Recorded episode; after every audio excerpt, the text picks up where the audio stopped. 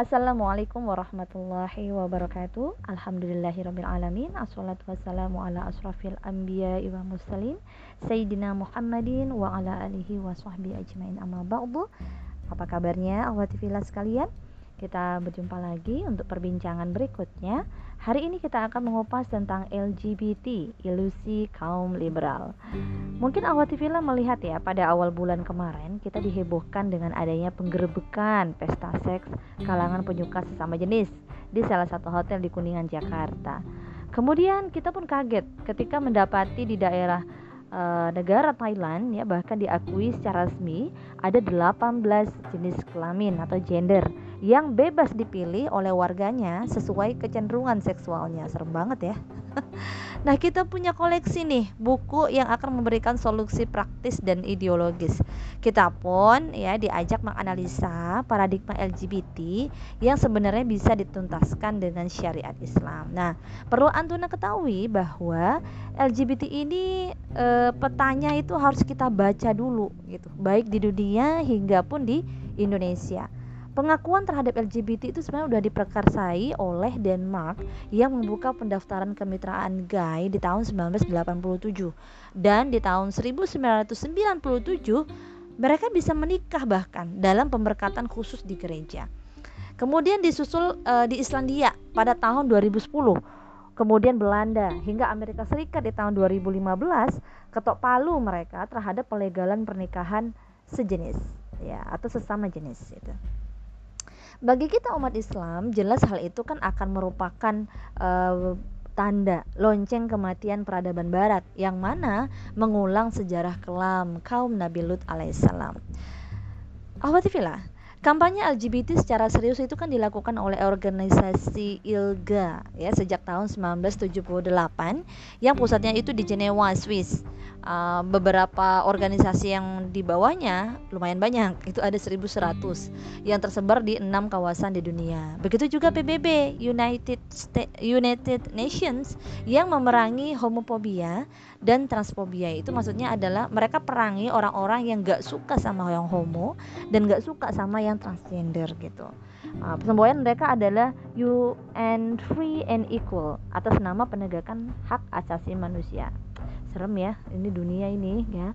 Kemudian pelegalan LGBT ternyata punya sejarah gitu ya yang cukup panjang yang mereka menggunakan isu sains, psikologi dan medis.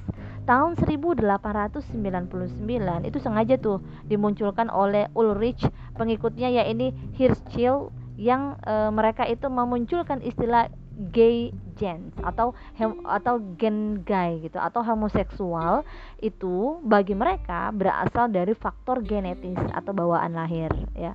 Kemudian riset kan dilakukan ya, kerap dilakukan. Namun ternyata istilah gay gen ini tidak satupun yang membuktikan kebenaran istilah tersebut gitu. Dari riset-riset itu semua bisa di dibuktikan kesalahan ya dari istilah tersebut bahwa homoseksual adalah genetis. Hingga pada objek penelitian otak juga dan juga perkembangan orang-orang yang kembar gitu ya itu pun tidak bisa dibuktikan.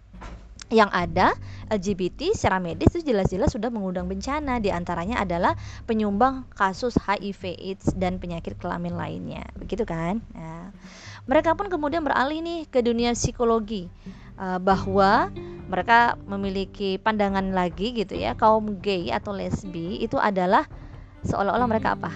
Terperangkap pada tubuh yang salah. Waduh itunya ya narasinya. Kemudian sesuatu yang alami katanya atau create by God. Nah itu lebih gila lagi ya. Kemudian mereka uh, apa sungguh sungguh berupa apa ya berupa pembenaran yang mengada-ngada lah bagi kita gitu ya. Namun argumen tersebut ya itu kan nggak terbukti Misalkan ada seorang profesor, Profesor Dr. Dadang Hawari itu mengatakan bahwa penyimpangan seksual itu terjadi karena lingkungan yang rusak atau trauma masa lalu atau kebosanan pada lawan jenis dan lain-lain. Bisa bosan segala ya. Mungkin uh, apa namanya uh, mereka hidup dalam tempat di situ dengan banyak yang berbeda jenis dan mereka nggak menyukai itu gitu menyukai mereka dengan sifat-sifatnya. Padahal kan nggak juga begitu ya. Harusnya bisa diatasi secara bijaksana Secara klinis, penyembuhan LGBT itu harus berangkat dari kesadaran individu itu sendiri, ya enggak sih?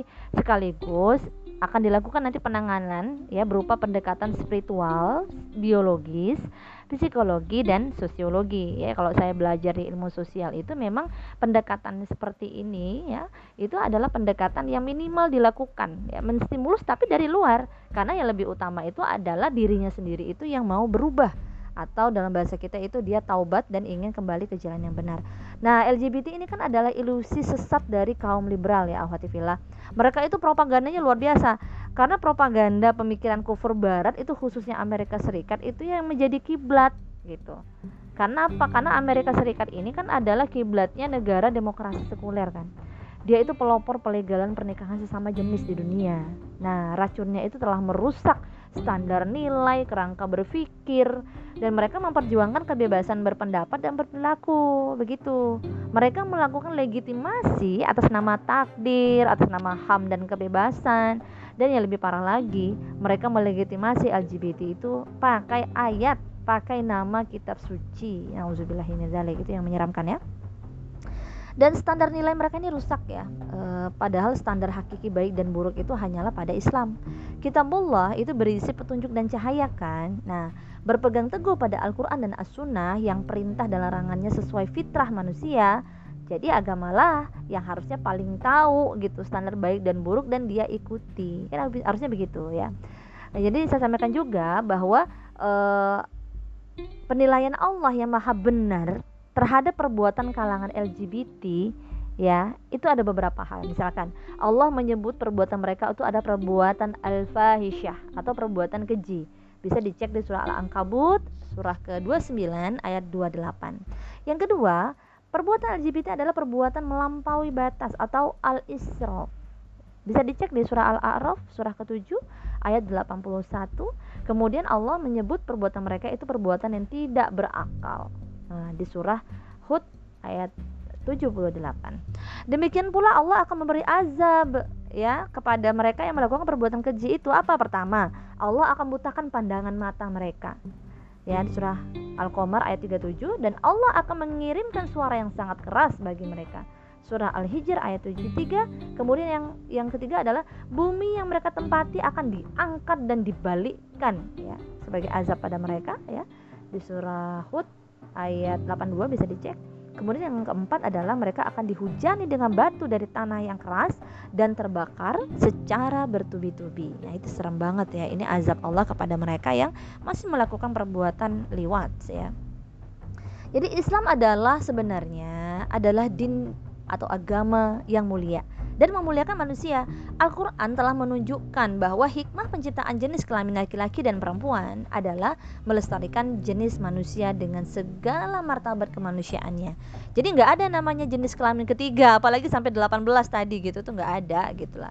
Itulah hikmah um, hidup ya berpasang-pasangan dalam Islam. Kemudian Islam memuliakan manusia, memelihara kemaluan mereka dari penyimpangan. Ya namanya gorizan nao, adanya naluri seksual itu hanya di dipenuhi dalam uh, kerangka kemuliaan pernikahan. Ya tidak boleh di luar dari itu.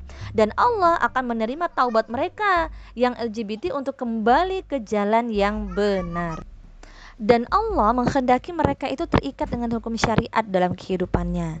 Secara sistemik itu perlu dilakukan ya hal-hal uh, semacam ini misalkan yang pertama membangun kesadaran umat. Umat harus sadar dulu itu perbuatan yang dicela ya menjadikan Islam itu sebagai sumber kemuliaan dan satu-satunya ideologi kehidupan. Jadi harus kembali ke Islam. Secara spiritual itu akan sangat bagus sekali.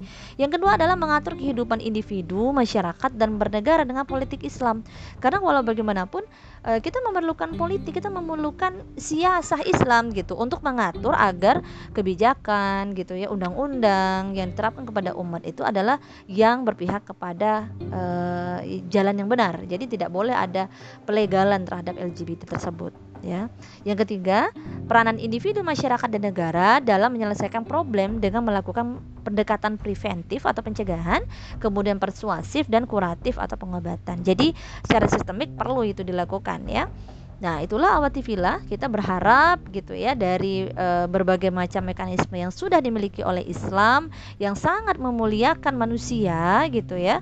Ini uh, harus kita perjuangkan. Insya Allah dengan sistem kehidupan kita yang kembali kepada syariat Islam dan dipimpin dengan sistem Islam, maka kita akan menjadi umat yang menjadi kebanggaan Allah Subhanahu wa taala dan rasulnya, menjadi khairu ummah ya. Karena kita menghindarkan diri kita dari perbuatan keji, perbuatan yang melampaui batas ya. Dan kita juga kembali ke perbuatan yang mulia berakhlakul karimah dan juga senantiasa mengikuti perintah Allah dan menjauhi segala larangannya Allah. Mudah-mudahan kita dan generasi kita terhindar dari LGBT. Itu saja barangkali. Saya mohon maaf segala kekurangan. Wassalamualaikum warahmatullahi wabarakatuh.